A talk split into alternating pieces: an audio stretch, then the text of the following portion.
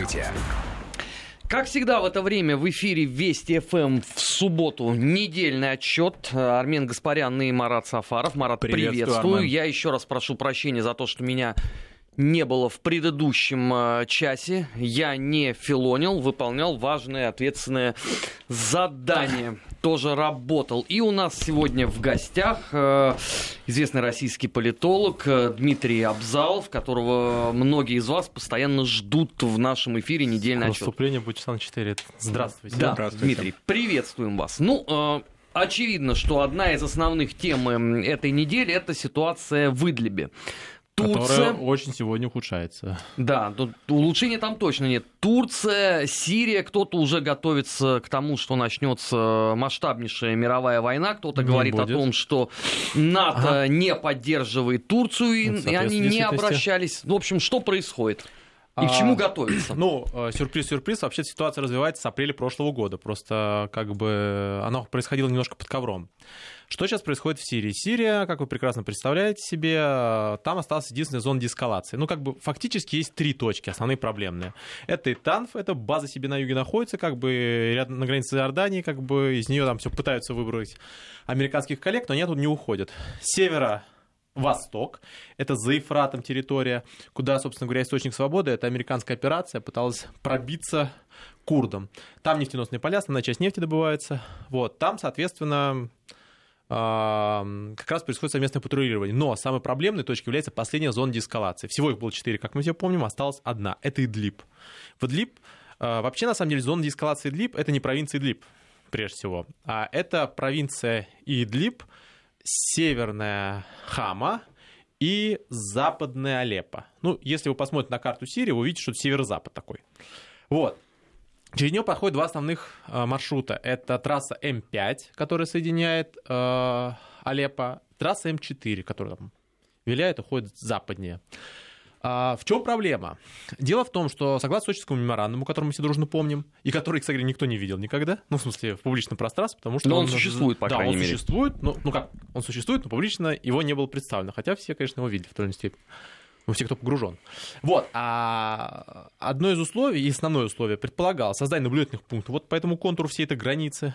А, и, соответственно, Турция должна была оттуда выводить а, вооруженное подразделение. Она должна была а, а, разоружить террористические организации. Их примерно там, по разным подсчетам, от, ну, более 20 тысяч в среднем такая оценка. Это именно радикальных террористов, которые там, соответственно, с автоматами, совсем серьезные ребята, как и бы. И при этом не консолидируют, вот. очень разные. Вот. Они разные есть, но костяк один, на самом деле, по факту. 20 тысяч, как бы это централизованная такая система плюс-минус. Вот. Но это как бы не такие не туркоманы мягкие, это вот серьезные ребята, как бы с автоматом, со всем остальным, с организацией, с совой системой финансируется по линии Катара частично, соответственно, вот э, идея заключалась в том, чтобы их разоружить. И поэтому эти наблюдательные пункты были знаменитые. А, там один контур, соответственно, турецкий, один наш. Вот. Что в некотором смысле буквально наш, потому что там, соответственно, есть военная полиция. Вот, соответственно, а, но что, происходило в последние месяцы? А, Турция, естественно, там никого не разоружала.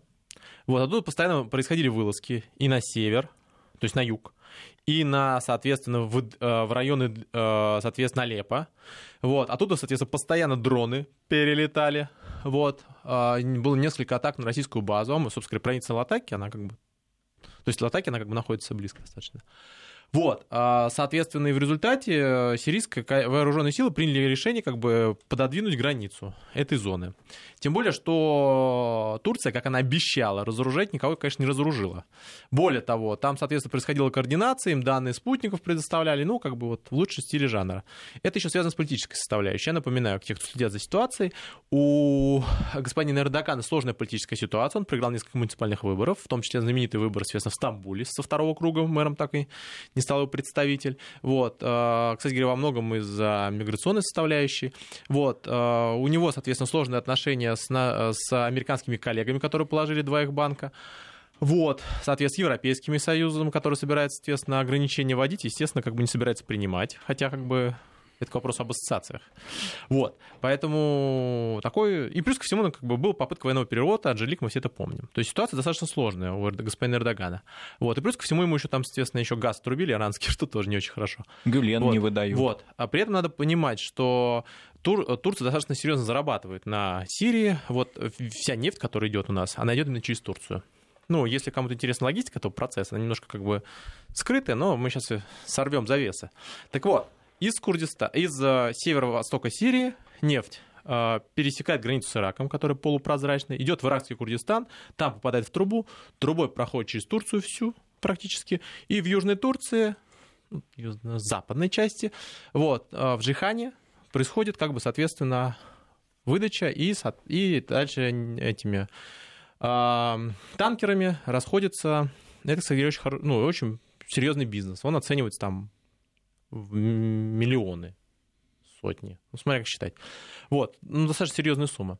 Так вот, а, соответственно, у Турции всегда такой вот интерес был. А, и поэтому, как бы, Турция всегда эту позицию держала. В последнее время ситуация усугубилась тем, что Турция не хотела разоружать их вооруженные силы. Более того, как бы они начали консолидироваться, начали, естественно, осуществлять военные действия. В результате, как бы, сирийское руководство приняло решение о начале военной кампании. А, достаточно неплохо продвинулся на север, если вы внимательно посмотрите, как бы откусил защитную часть этой как бы, границы. А наблюдательные пункты остались ну, как бы в, в тылу. А чем отличается вот эта кампания, которую Эрдоган начал в октябре прошлого года, да, и такая громкая кампания информационная вокруг нее, а, от современных вот этих наступлений ну, смотрите, зимних. А, особенность заключается в том, что если вы внимательно следите за Турцией, то он достаточно жестко высказывается по всем. Он как бы человек, который как бы за словом в карман не лезет, но это все для внутреннего потребления. То есть он всегда высказывает для своего электората, для своего как бы для внутритурецкого составляющего. Если вы внимательно заметили, даже в последние дни ни Эрдоган, ни премьер-министр, ни министр иностранных дел ни слова не сказали по поводу обвинения Российской Федерации. Там они про Сирию много чего говорят, они, соответственно, там про Асада много чего говорят, они даже Иран туда вплетают. Но вот по Москве, ну, как бы, дистанцируются. Там как бы представители партии много чего там проговорят, но... Но по Москве много чего наговорила Украина, например, да. ну, в этой связи. Украина... И некоторые американские конгрессмены. Нет, Украина это большой специалист по Ближнему Востоку, как бы очень хотелось бы как бы вспомнить, где там у них, соответственно, до сих пор а, операция проходит в Ираке. Вот. А, кстати говоря, как отдельно взятые американские а, конгрессмены, которые весело как бы топили за то, чтобы Саудовская Аравия начала военную операцию в Йемене, а потом, когда кому-то руку отрубили, отпилили, точнее, если быть совсем точным, вот, как бы вдруг оказалось, что как-то это против прав человека. Поэтому вот ближневосточная политика как бы отдельно взятых конгрессменов, это вот э, это очень-очень специфическая история. Хосни Мубарак тому классический пример, надо отметить. Вот, проблема заключается в другом. Проблема заключается в том, что сейчас э, происходит некоторое обострение, потому что погибли военные, военнослужащие. Что там происходило? Вообще, обычно Турция всегда предупреждала, когда, где есть военнослужащие Турции. Надо понимать, что вот есть около, а, ну, то есть около турецких, сформулируем так, боевые подразделения, ну, типа террори... ну, террористические организации, а есть... А... Регулярные войска. А есть кадровые. Они не совсем... То есть это спецназ в основном.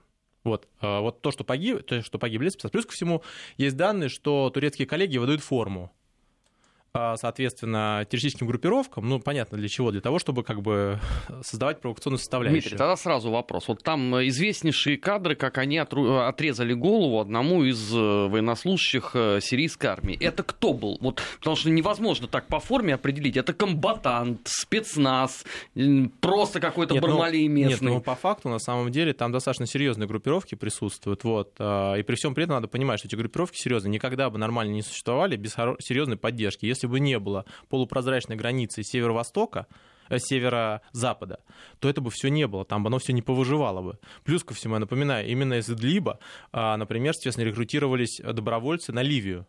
Они там рекрутировались. Вот, поэтому с этой точки зрения, как бы там всегда была проблема участка. Это последняя зона деэскалации, которая осталась. Если решить ваш вопрос с Идлибом, Сирии вопрос уже решится, в принципе. Но это там в бог с ним. Американцы, как с Афганистаном, все равно тут как-то как выковыриваются. Там нет не особо необходимости, там уже он разворачивается. Северо-восток, там у них проблемы, соответственно, будет сейчас координации с Ираном, потому что там Иран, Ирак. Вот. Идлиб — это самая важная часть, это как бы кругонный камень. А М5 трасса, она самая важная, снять Дамаск и Алеппо два основных территории. То есть это была как раз основная часть, основная такая хорда, которая связывала с севера на юг вот, а, всю, соответственно, территорию Сирии. Поэтому с этой точки зрения, как бы, это очень и очень важная точка. Это не просто так, как бы, ткнули пальцем и сказали, вот здесь, как бы, у нас будут основные проблемы. Плюс ко всему, это территория, которая примыкает непосредственно к границе Турции. Вот, поэтому с этой точки зрения это очень важная территория. В последнее время происходит реально очень серьезное обострение. Причем самое э, особенное заключается в том, что, с одной стороны, как бы и Эрдоган делал странные заявления, он сам поставил ультиматум. Почему сейчас все активизировалось? Потому что не ультиматум, сейчас истекает сегодня, в конец февраля сегодня. Вот. У него, конечно, ему один день дали, но все равно. Вот. Поэтому... А он спасает этот один день? Да ничего не спасает. Проблема заключается в том, что Эрдоган сейчас не может решить вопрос с Идлибом физически. Почему? Из-за воздуха. Самая важная часть в военных операциях это воздух. А что у него Эрдогана с воздухом? Он не может воздушные операции, воздушными силами поддерживать свои операции военные. В этом его основная проблема большая. А договориться с американцами? А даже с американцами договориться, например, хорошо. Во-первых, американцы ему ненормально не поставят Патриоты те же самые. Ему необходимо ПВО там поставить. Это первое. Второе, как бы вы представляете, что такое полноценное противостояние как бы с Российской Федерацией. Это тебе не с курдами, у которых там ни тепловизоров нету, как бы ни всего остального. Это полноценная страна, у которой, соответственно, две фрегаты с калибром калибрами, так в Средиземном море находится. В конце концов, э, если Пардаган был как бы любимцем публики, у него там было квадриллион всяких партнеров на фоне сильной экономики, вот я бы на него посмотрел. Но проблема заключается в другом. Американцы уже его один раз кидали. С Гюленом, соответственно, подставили. Плюс ко всему, Трамп не будет впрягаться и не будет, соответственно, работать сейчас с Эрдоганом перед своими президентскими НАТО выборами. за рамками вот этих ритуальных заявлений Столтенберга никакой помощи Это не окажет. такие же заявления, которые были при сбитом самолете. То есть на самом деле как бы тоже никто его не собирается поддерживать. То есть проблема в этом-то и заключается. Но Эрдоган же сказал, что он не хочет воевать с русскими, он хочет воевать с Асадом. Так, ну, отлично, флаг в руки, естественно, только там ВКС, просто как бы ты посмотри, с кем ты собираешься воевать, это первый момент. Второй момент, все, как бы там нет, э, это другая, естественно, вооруженная сила. То есть там многие говорят, что, типа, естественно, это Хизбалла там укрепляется. На самом деле там за долгие время, значит, нормальные подразделения появились.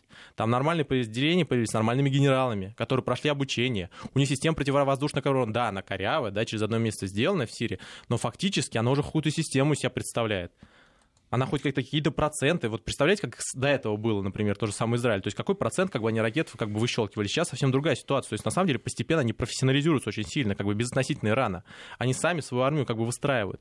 Вот. Поэтому с этой точки зрения и сама апелляция очень странная. Человек зашел на 50 километров, естественно, за Идлиб. А я напоминаю, что там они а, все время к этому, к своему меморандуму между Сирией и Турцией оперируют. Я напоминаю, что они касаются только 5 километров только с решения Сирии, только за курдами. Там курдов нету, в Южном Идлибе. Там ну, они... может быть, они их там искали. Ну, это, там они могут быть, только если их с парашюта сбросить. То есть парочку. И все, не факт, что они там долго проживут, потому что там как бы там очень серьезные ребята, как бы они вот э, очень-очень сурово к этому вопросу. Вот все в Южной Идлибе, ткните мне, где конкретно анклав проживает. Вот, поэтому как бы история по тому, что они там за курдами прибежали, это очень оригинальная, очень оригинальная история, вот, которая, конечно, не соответствует действительности. Поэтому с этой точки зрения даже надо не совсем понятно, хорошо. Но предположим, на секундочку будет пятый пункт. Объясните, как это связано. У вас Турция ведет военную операцию на территории Сирии. Международно признанная, между прочим, Сирия. Ну, с, как, против международного терроризма. Хорошо, что вы у них э, схема о защите от нападения на своей территории, в своих границах. Объясните, пожалуйста, что это за свои границы. Правильно я понимаю, что как бы если, например, страна отдельно взятая НАТО возьмет и пойдет, например, на Китай войну или еще куда-то, что там высадится там, например, свои войска, как бы и не дай бог им кто-то ответит, все, уже пятый пункт включается. Да нет, конечно. Более того, надо понимать, европейцы тоже плохо к Турции сейчас относятся. Что сделала Турция? Вот что сейчас происходит? И что последний, это называется последний рубильник. Что происходит? Там с козырей пошли. Во-первых, я напоминаю, есть соглашение между Европейским Союзом и Турцией. Они получают денежные средства, миллиарды евро за то, что они, соответственно, у себя абсорбируют а, мигрантов, которые идут, соответственно, с Ближнего Сейчас Востока. они угрожают, что откроют все границы. Они уже открыли границы. Вот. Это примерно 3, милля... 3 миллиона. Там... Так, а деньги они при этом получают? Конечно. Или они вернули они... деньги, открыли Нет, границы? они получают деньги, все такое. Вот, а теперь что произошло? Они, соответственно, в течение двух дней взяли, вытащили... Они... А это не, это не а, беженцы через всю Турцию прошли до территории Пресс-Союза. Они подвезли автобусы границам. То есть централизованно собрали туда мигрантов, подвезли автобусы границам, сказали, ребята, в путь. Вот. Что в результате происходит? Во-первых, соответственно, после того, как... А, произошла миграционная... Что, в чем идея заключается? Давайте мы надаем на Европейский Союз, у них был миграционный кризис, вот сейчас как бы вы них помогаете нам, вот теперь страдаете. Но страны балканские уже взяли, выстроили себе нормальный контур, то есть у них там есть уже защита, у них там ну, есть кроме уже стены. Греции, которая не Греция, балканская, конечно, но она Греция, страдает. у них основная проблема острова. Остро... Лесбос, да, да. Да вообще все. То есть на самом деле до островов у них просто как бы, ну, то есть э, любой форма добирания, там, естественно, суда, лодки, все остальное. Там ряд островов Турции, э, Греция находится очень близко к турецкому побережью. То есть они как бы так вот зашиты друг друга. Вот, и в результате там происходит очень большая проблема. Причем я напоминаю, что по закону, то есть по общей схеме работы с мигрантами, которая была принята Европейским Союзом, куда возвращать тех мигрантов, которые незаконно прибывают на территорию Европейского Союза? В страну, в которую они вошли. А у них документов нет в страну, в которую они вошли. А страны входа их несколько европейские. Люди сразу не приезжают в Германию. Туда невозможно. То есть как бы через э, крюк большой делать. Или, например, в Австрию. У них нет выхода к морю, в принципе. То есть первые, куда они входят, это Италия, Германия и, Прибал... и Балканы. Так, хорошо. А вот, допустим, вот они вошли через Германию. А Германия их тогда должна куда депортировать? Но если они в конце в Германии остались, то они должны депортировать их изначально в ту страну, из которой они вышли. То есть, так... если они нарушают какое-то законодательство. Но, но Турция не член Европейского Союза. Турция, да, но в Германии, как правило, сами не входят. То есть они входят, доходят до Германии через, например, через ту же самую Грецию. То есть проблема заключается в том, что сейчас в Греции бешеное количество мигрантов на островах находится, которых обратно высылают из Европейского Союза. Они как бы возвращаются в страну прибытия, куда они впервые высадились. Так, хорошо, а греки куда их могут деть? Никуда. На данном этапе никуда. Вот. Поэтому с этой точки зрения, нет, как бы, ну, в, в рамках законности. Я говорю про то, что на самом деле идея, идея Эрдогана по поводу того, что давайте мы всех спугаем мигрантами, это как бы очень отличная, шикарная идея. Как бы, ну, во-первых, этот э, Балканский коридор уже закрыт.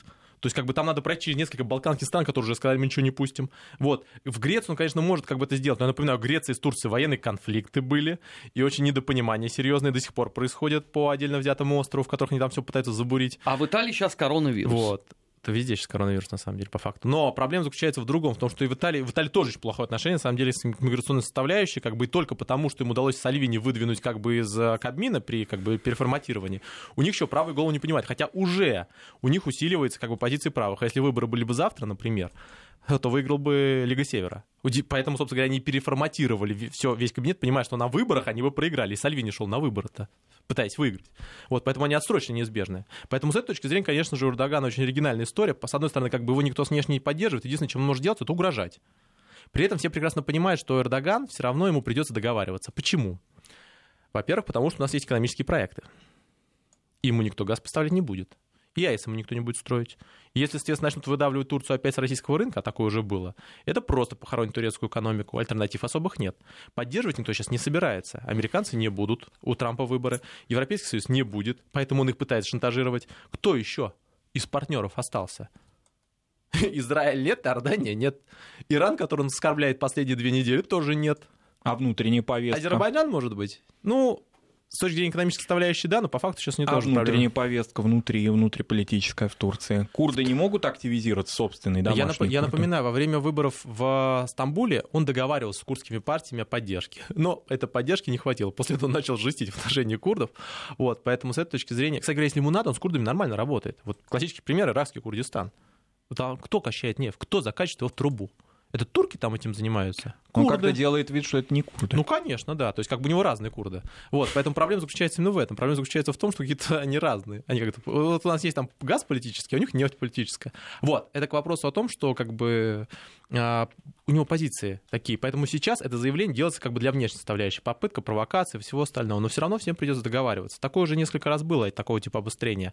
А, просто вопрос договоренности. В какая позиция Москвы? А, что хочет Эрдоган? Он хочет, чтобы все откатились к апрелю прошлого года. То есть вот эта зона прям с ну, этим он с этим собирается приехать в Москву, то ли 5, то ли 6 марта. Ну, там сначала они в Стамбул должны были приехать, потом, естественно, там переговоры сорвались, туда собирается формат включать там европейских коллег, с учетом того, что там как бы их фактически Эрдоган то и затащил, как бы миграционной составляющей. Вот. Но э, Москва, конечно, против, и Сирия против. Они не будут, они, ну, точнее, Сирия даже, они не будут возвращаться обратно, то есть вопрос будет заключаться в том, насколько, что надо будет продать, как бы, как продать Эрдогану действующую как бы расстановку войск, и все. То есть ему необходимо необходимо будет сохранить лицо. Вот что это надо будет сделать. Необходимо будет какое-то как бы компромиссное решение, которое, соответственно, Эрдоган сможет себя продать, как смотрите, как бы мы забороли. Вот. Скорее всего, что-то типа такого, что там совместное патрулирование, ну, вот как источник мира. То есть ему необходима точка выхода. Все прекрасно понимают, что воевать он сейчас не может физически. Ну, даже если гипотетически представить, что как бы это начнется, но представить, что это такое будет, например. Турция, которая так находится в сложной экономической ситуации, в ситуации, когда, соответственно, у нас внешняя составляющая находится.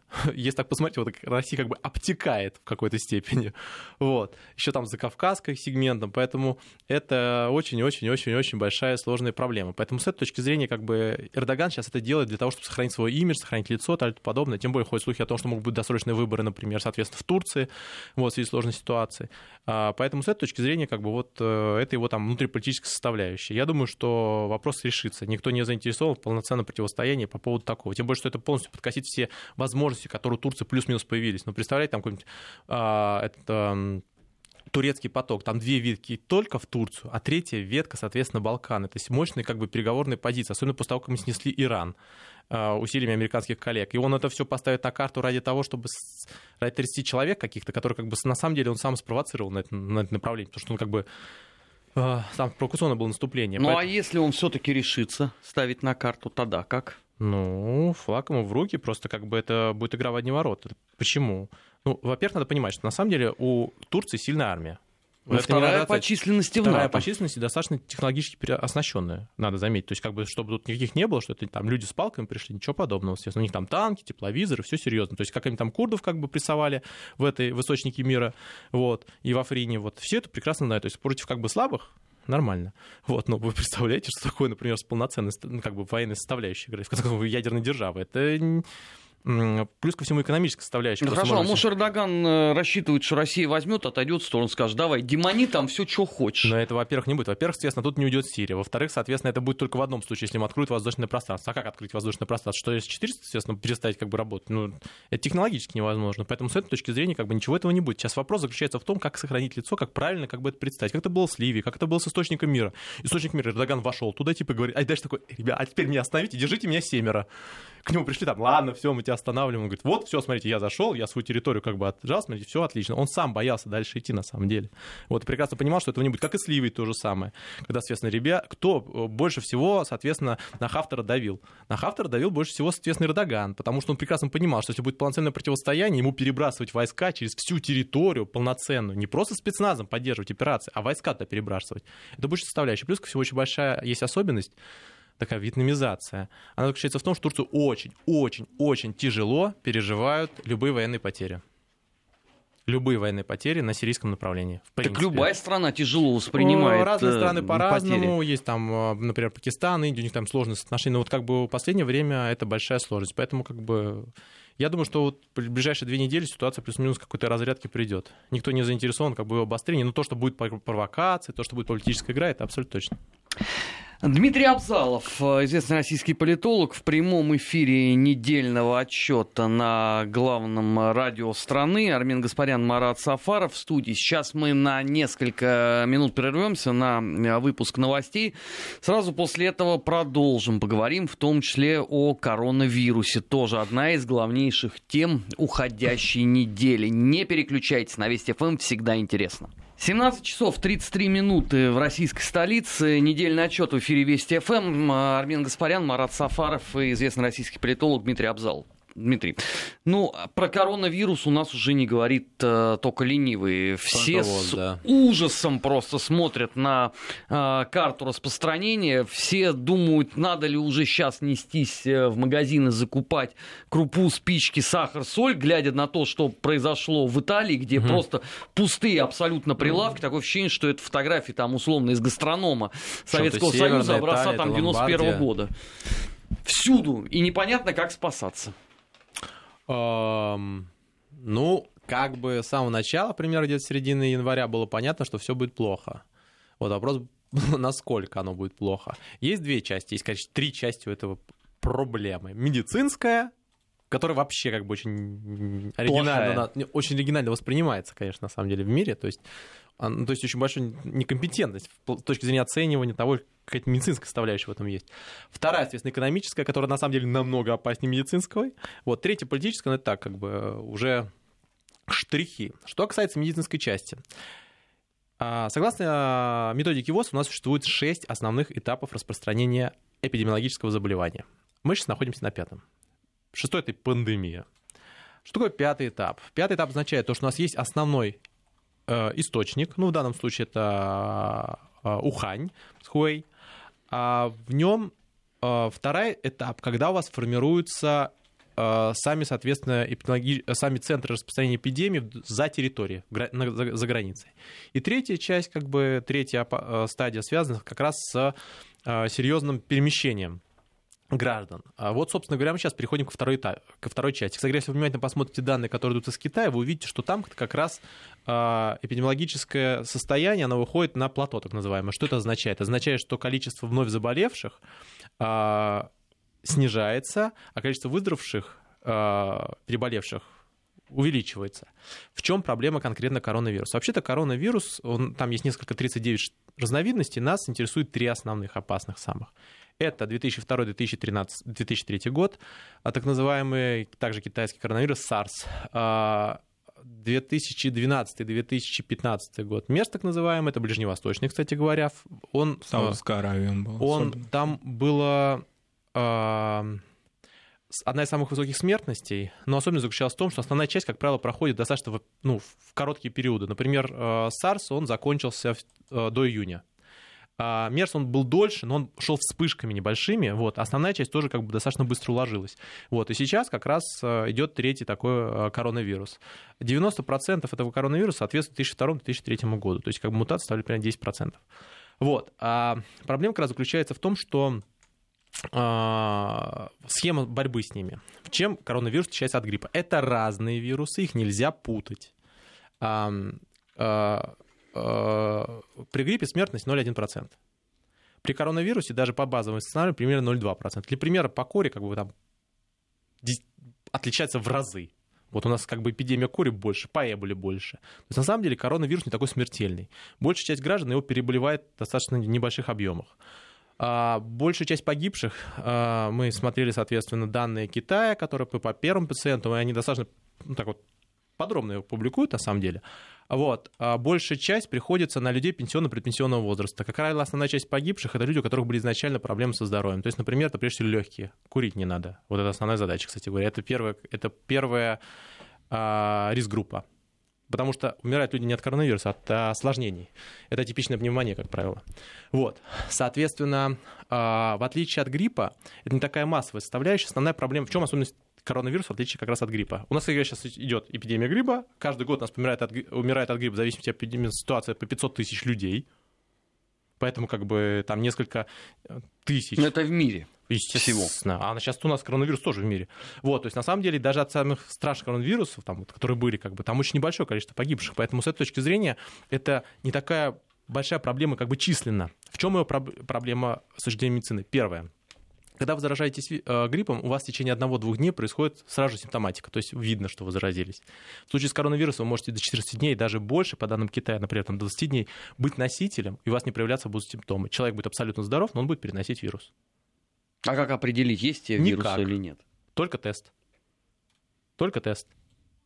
Только тест, который можно э, определить. То есть симптомов нет, человека не повышенная температура, не все остальное. То есть, но он проявляется носителем вируса. Это основная проблема. Вторая очень важная проблема, которая началась именно сейчас. Как раньше выявляли... Почему у нас вспышка, например, заболевания на внешнем контуре произошла именно сейчас, в эти недели? Я сейчас объясню, почему. Потому что раньше были... как э, тестировали людей?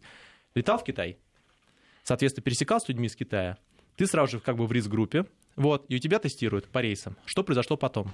Когда стало массовое заражение фиксироваться в Италии, начали фиксировать другие территории, с которых прилетали, не просто Китай, и тестировать всех, ну, значительную часть риск-групп. И у нас значительная часть заражившихся в Германии ни разу в Китае не были. А слово совсем. Они были только в Италии. Значительная часть заболеваний уже переходит не от Китая, а уже через третий, четвертый, пятый, шестый. И в результате у вас происходит ситуация, при которой вы не можете по а, принадлежности к очагу определить, есть человек в риск-группе или нет. То есть у нас, соответственно, коронавирус есть. То есть очаги крупнее, крупные. А Южная Корея, Япония, кстати говоря. Вот. Это без Diamond Princess, между прочим. Это они же собственными руками начинают делать. Иран, Италия и целый ряд других стран. А в результате у вас получается, что вы уже не можете определить, человек попадает в риск-группу или не попадает. Ну, предположим, вы можете закрыть рейс в направлении Китая. Или, например, границы, как это сделали мы. А теперь представим на секундочку, вы, как вы закроете всю Италию. А я напоминаю, у нас есть еще Шенген, такая замечательная штука, которая позволяет вам летать из любой страны в Европейском Союзе. И значительная часть граждан, например, которые в Австрии зародились, в Швейцарии, во Франции, просто Отменить перемещаются все внутри. рейсы, закрыть границу. Правильно. Локализоваться на Про... какой-то срок. Правильно. На какой срок? С учетом того, что есть повторное заражение. 14% людей, которые переболели коронавирусом, заражаются повторно коронавирусом. Значит, если вы говорите 24 дня, умножаем 14, на 2... как правило. 14. Хорошо, умножили на 2 и приплюсовали еще недельку для страховки. Хорошо, ни в одной стране мира нет такого количества коек для того, чтобы определить, особенно в период, например... А тесты всех заставить пройти? Всех заставить. Во-первых, у нас такого количества тестов в мире вообще нет, чтобы всех заставить пройти тесты. Второй момент заключается в следующем. А человек может быть соответственно, здоровым, но переносчиком, например. И он может потом заразиться. Вы не можете всех людей вместе взять одновременно. Хорошо. Оптимисты заявляют, что с весной все начнет сходить. Как вот вирусологи это что говорят? Ну, это медики. Вот. И это соответствует действительности, потому что даже самое опасное происходит в июне. То есть у нас северное полушарие, в основном риски находятся, как бы основная масса здесь. Да, действительно есть провинции Китая, да, соответственно, они в теплой территории находятся, но, как правило, это недолгосрочная составляющая. То есть на самом деле, почему никто не делал вакцину, например, ни от МЕРСа, ни от САРСа? Почему? Потому что это было бессмысленно. То есть там локализация происходила, она постепенно проистекает. Вопрос заключается в другом. Опаснее не сам коронавирус. А про, с точки зрения гриппа, который у нас сейчас идет, у нас 20 субъектов находится сейчас на эпидемии, естественно, в Европе тоже. Это, скорее, тоже большая проблема, потому что человек приходит с гриппом, там очень много в Италии, как заразились. Человек пришел с симптомами гриппа, спокойно себе походил по больнице, позаражал там всех коронавирусом и пошел себе обратно домой. Бегом занимался человек. Вот. Это, это к вопросу о том, что эта основная проблема заключается в том, что еще накладывается на грипп. Вот. Э, в чем э, риски? Риски заключаются не в том, что это такое массовое явление. Я могу массу вирусов привести примеры, которые более смертельны, более распространенные. Вот. Проблема в другом заключается. Проблема заключается в том, что это может очень серьезно ударить по экономике. И вот это самое опасное. То есть мы, конечно, можем закрыть границы, например, там, на месяц, на два, но если Китай будет в таком состоянии сейчас, в котором он сейчас находится, находиться еще два, два месяца, мы все дружно как бы окажемся в сложной ситуации. Сейчас уже цена на нефть упала, например, на педоль, чем на 15%, а на 15%, 14-15%. У нас в бюджете заложена цена на нефть какая? 42,4. Сколько сейчас Юрл стоит? 46. И Есть это при том, что он стоил за 60 момент, который связаны с э, понижением курса валют уже Дальше ощутимо. идем. Как у нас работает система наша, которая так называемая, э, которая э, вымывает санация денежной массы? Вот, собственно говоря, как она работает? Она, то есть у нас раньше курс шел за нефтью. Что происходит сейчас? Сейчас у нас эти денежные средства выкупают с рынка ЦБ. То есть на, на, на цене отсечения.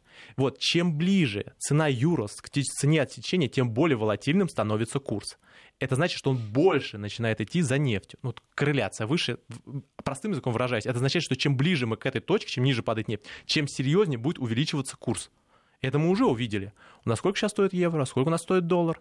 А теперь, естественно, представим, как это на каждом из нас скажется. Вот ладно, бог с ним, положим как бы там зарубежные поездки и все остальное. Вы представляете, как это придет, приведет к стоимости, например, э, компьютерной техники, стоимости автотранспортных средств, стоимости, естественно, перевозок, стоимости перемещений. У нас э, основная часть доходов, 39%, составляет сырье. Давайте посмотрим, что у нас сырьем. На 20% спрос на э, нефть упал в Китае. То есть это не виртуальная история, это не, э, это не э, спекуляция, то есть это реальное сырье падает. Металлургия то же самое попадала. Это второй у нас источник дохода. Соответственно, э, туризм, э, сельское хозяйство, э, транспортировки, перевозки. То есть проблема заключается в том, что сейчас американцы за последнюю неделю пережили самое страшное падение после 2008 года. Просто так, на пустом месте. Вот, поэтому на самом деле как бы очень экономически большая проблема. На самом деле коронавирус, в чем его особенность? Мы там, там, я про медицину могу бесконечно говорить, на самом деле, про экономику, но на самом деле коронавирус — это как контраст во время МРТ. Нам за одну секунду показали всю наше будущее, весь уклад. Просто дали и просветили всю систему, все наши точки, в которых это как бы тромбы все, то есть в которых у нас самые узкие части. Люди боятся не коронавируса, на самом деле они боятся будущего. И это будущее, о котором мы ничего не знаем, которое распространяется миграционными потоками, которое, соответственно, произойдет к автоматизации, которое э, может остановить заводы в какой-то, например, Китае, в отдельно взятой провинции, который будет влиять на человека из какой-то Миннесоты, из Пермского края. Вот что такое коронавирус. Коронавирус — это серьезный вызов. Он намного глубже, чем просто медицина или просто экономика. Это на самом деле страх перед этим будущим, который нам сейчас показали. Его слабые точки, его фобии. То есть вот это самое То интересное. есть выходов нету вообще. Можно нет, готовиться к преисподней. Нет, выходы, конечно, есть. Надо правильно себя вести. Первое, на самом деле, я напоминаю, что ВОЗ отметил, что у нас одна из самых эффективных систем э, борьбы с э, вирусной инфекцией. Кстати говоря, большой привет передаем нашим ежегодным а, эпидемиям гриппа. Вот, просто мы все вспоминаем, а что это мы там, естественно, школы закрывали на эпидемии, а что это дети у нас в школу не ходили? Вот, здрасте, приехали. Италия, Милан, это Ломбардия, самая Развитая экономически развитая а, провинция а, Италии с самой серьезной медициной. Схлопнулась за, неск- за несколько недель. Почему? А потому что, несмотря на всю вашу медицину и здравоохранение, и типа Южной Кореи, например, тоже самая хорошая медицина, одной из самых лучших медицин, соответственно, или Японии. Потому что главное правильно а, организовать логистику. В современном мире процессы заражения не связаны с тем, какой МРТ у тебя стоит непосредственно в а, лечебном заведении, а как ты можешь в современном мире управлять гигантскими логистическими процессами. У вас один аэропорт, ну, несколько аэропортов в Милане, и там даже нет терминалов отдельно стоящих, типа, например, терминала F, соответственно, тоже сам Шереметьево. То есть, на самом деле, логистика — вот основной риск, который здесь происходит. Поэтому первое, что необходимо сейчас сделать, не создать ни в коем случае у нас а, эпидемиологического точек, вот, особенно на Дальнем Востоке. У нас там самый большой приезд китайцев, примерно 300 тысяч приходится в год. То есть как бы там важно как бы держаться. Второй — крупные центры. Особенно с компактным проживанием, соответственно, представители различных этнических групп. Это Москва, Московская агломерация, Санкт-Петербург. Главное, чтобы здесь не образовались как бы очаги. А, то, что не смогла сделать Италия, например, то, что не смогла сделать, соответственно, Южная Корея и Япония. Вот. Второй очень важный фактор — это перевести, перенести третью волну. Третья волна, которая идет за второй волной, когда, соответственно, уже происходит спад в первых точках, во вторых точках, и происходит повторное заражение. Что сейчас делает Китай? Знаете, что он делает? Он сейчас в, а, ставит контроль на въезде в Китай. Не на выезде, на въезде. Почему? Чтобы обратно не занесли коронавирус, с учетом того, что 14% перезаражается. То есть антитела плохо выделяются.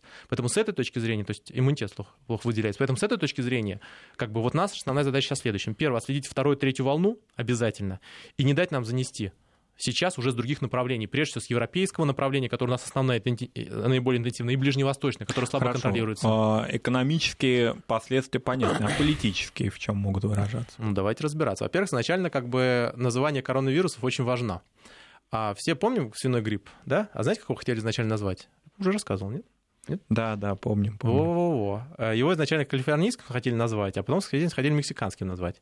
А вот. То же самое касается, например, Ближневосточного. Вы же тоже сначала по странам хотели, там, Сауду, там, как бы, аравийского, что-то типа такого. Да, вот. аравийской, по-моему, да, да, да, хотели вот. назвать. Э, это к вопросу о том, что имеет значение, как вы назовете вирус. Этногриппой, да. Вот, да, то есть, как бы, фактически такая этническая составляющая. Происходит, как бы, очень серьезная такая этническая часть, чистка. То есть, как первое время, когда считал, что передается только типа, среди китайского населения, как бы, народ не особо, как бы, воспринимал эту историю. Потом, когда стало известно, что там придается, как бы, другим этническим группам, началась очень серьезная как бы охота на китайский сегмент, на самом деле.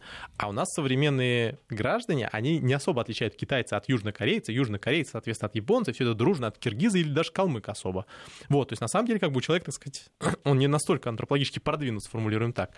Вот, поэтому с этой точки зрения он взял как бы и, то есть это приводило к этнической составляющей, когда стало передаваться через всех, например, то есть как бы вот я напоминаю, там целый отель положили, например, на Канарах, а кто там был? А там был врач из Италии, он заразил весь отель на тысячу человек. Вот. И там, соответственно, карантин поставили. Поэтому, когда стало уже это уже межэтническая составляющая, то, конечно же, сейчас а, первое, а, к чему это приведет? Это приведет к попытке ВОЗ получить дополнительные права и дополнительные деньги. Все так говорят про ВОЗ, ВОЗ, а что это ВОЗ? А ничего, что ВОЗ там запросил, запросил порядка миллиарда денежных средств дополнительных для борьбы с коронавирусом.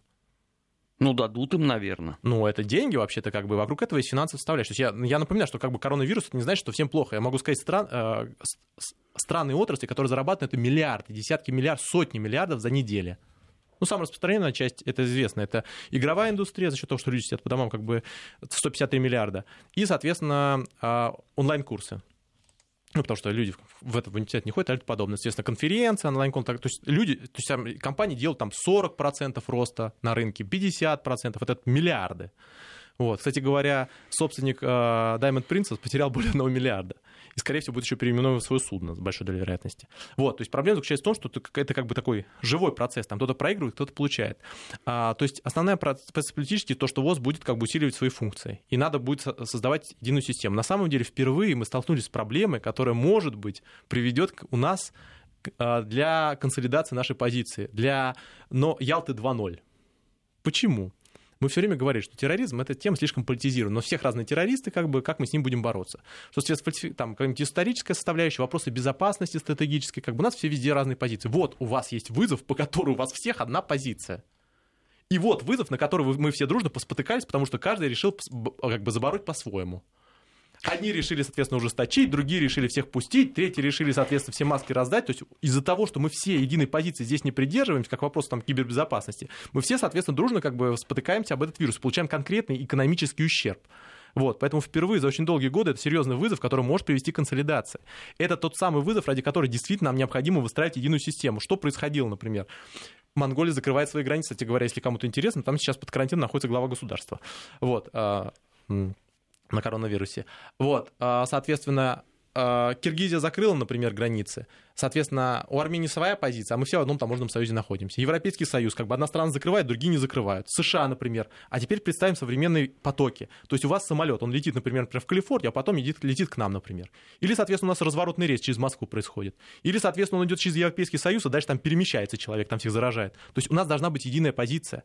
Ситуация с Ираном. А почему в этом в Иране так резко возросло количество заболеваемых? А вы сами им отрубили лекарственные препараты, между прочим. Кто туда, соответственно, ограничивал санкционную составляющую, и им не стали вставлять лекарственные препараты просто потому, что испугались. А кто уронил им курс э, э, национальной валюты, и кто в результате это привело, соответственно, к деградации систем здравоохранения в отдельно взятых территориях? Кто это сделал?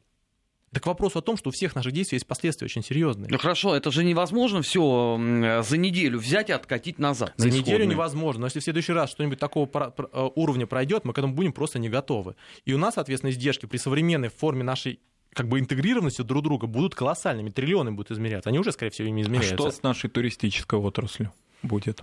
которая в прошлом году, напомним, да, как в Царском селе там, значит, взвыли музейщики от того, что граждане, как они прямо и заявили, да, Китайской Народной Республики, им все вытоптали, и вот накликали. И все выкупили, всю Сейчас я напоминаю, да. что Китай составляет примерно от 15 до 20% всего турпотока в мире. А только на внешний контур в прошлом году уехало больше 150 миллионов. Для примера, соответственно, население США, например, там, ну, два с половиной раза меньше, больше. И они такими объемами перемещаются. Вот, а, это первое. Второе, они обеспечивают основную часть потребления услуг на внешнем контуре. Поэтому как бы проблема заключается в том, что у нас проблема заключается даже не в въездном туризме. На самом деле въездной туризм в Китае как бы он очень закрытый. Ну, у нас, в крайнем случае, в России. И там э, низкие уровни там, вклада импакта в экономику, ну, то есть вложения. А вот наш выездной туризм, что произошло? Закрылся Китай, закрылась э, Италия. Очень э, э, стратегическое направление. Испания и Германия вот. на очереди. Потом у нас не работает Турция, не работает Египет. Вот, ну, Много в, в сезон давно. Вот, Турция с, э, в проблемной зоне находится в связи с Идлибом, сформулируем так. У нас основные проблемы. У нас уже а, а, туроператоры, турагентства обратились за поддержкой в Кабмин. Если так продлится еще несколько, еще месяц, до кон... даже два месяца, до конца апреля, мы будем снести все дружно очень серьезные убытки во всем мире. У нас уже отменяются крупнейшие конференции. Да бог с ним конференции. Facebook официально отменил свою конференцию в Калифорнии, потому что как бы у него там опасность возникает, прежде всего. Под угрозой нас... Олимпийские игры в Японии. Олимпийские игры, евро, у нас там все, вы понимаете, в современном мире, как бы, вот мы думали, а что в современном мире должно такое произойти, как бы, что все дружно пострадали. Вот это там Трамп должен что-то написать. Вы хотели узнать это? Это должна была быть Ухань. Самое удивительное другое, что если бы это была бы О, Эбола в какой-нибудь, соответственно, а, Центральной Африке, никто про нее даже не вспомнил. Она, скорее, убивает намного больше, с больше, как бы, больше смерти, смертностью это сердце как бы нашей системы, и в него произошел удар. И по этим капиллярам через все оно распространилось. Поэтому с этой точки зрения, на самом деле, это очень, очень, очень, очень большой риск, но а, в принципе, в принципе, если правильно ситуацию выстроить, если правильно как бы выстроить наши отношения, как бы вот это то, ради чего имеет смысл создавать как бы Ялту 2.0, как минимум, потому что все эти процессы, они носят трансграничный характер. и современный терроризм, и безопасность, и вопросы, связанные с а, киберпространством, они трансграничны. Мы не можем эти вопросы решить сами по себе, каждый внутри себя. Это бессмысленно, это глупо. А если мы не сможем эти вопросы решить, то в следующий раз, если Китай встанет, например, или какой-нибудь Бангладеш, или Индия какая-нибудь, например, там на два месяца мы просто это ну, нормально не переживем. И вот это основная проблема. То есть, как бы, эффективность наших шагов. Вот. Прекрасные перспективы у нас оформились. Так, э, На зависть просто. Неделя это, вот вы по индексам посмотрите. Да я вижу. Вот, то есть, на самом деле, чего хорошего там нет. То есть, мы там по миллиарду теряем каждый день, как минимум. Вот. Поэтому с этой точки зрения, как бы, это очень большая проблема. Но на самом деле, с учетом как бы базового сценария, скорее всего, в ближайшие несколько недель ситуация будет улучшаться. Нам самое главное не получить именно заражения дополнительные.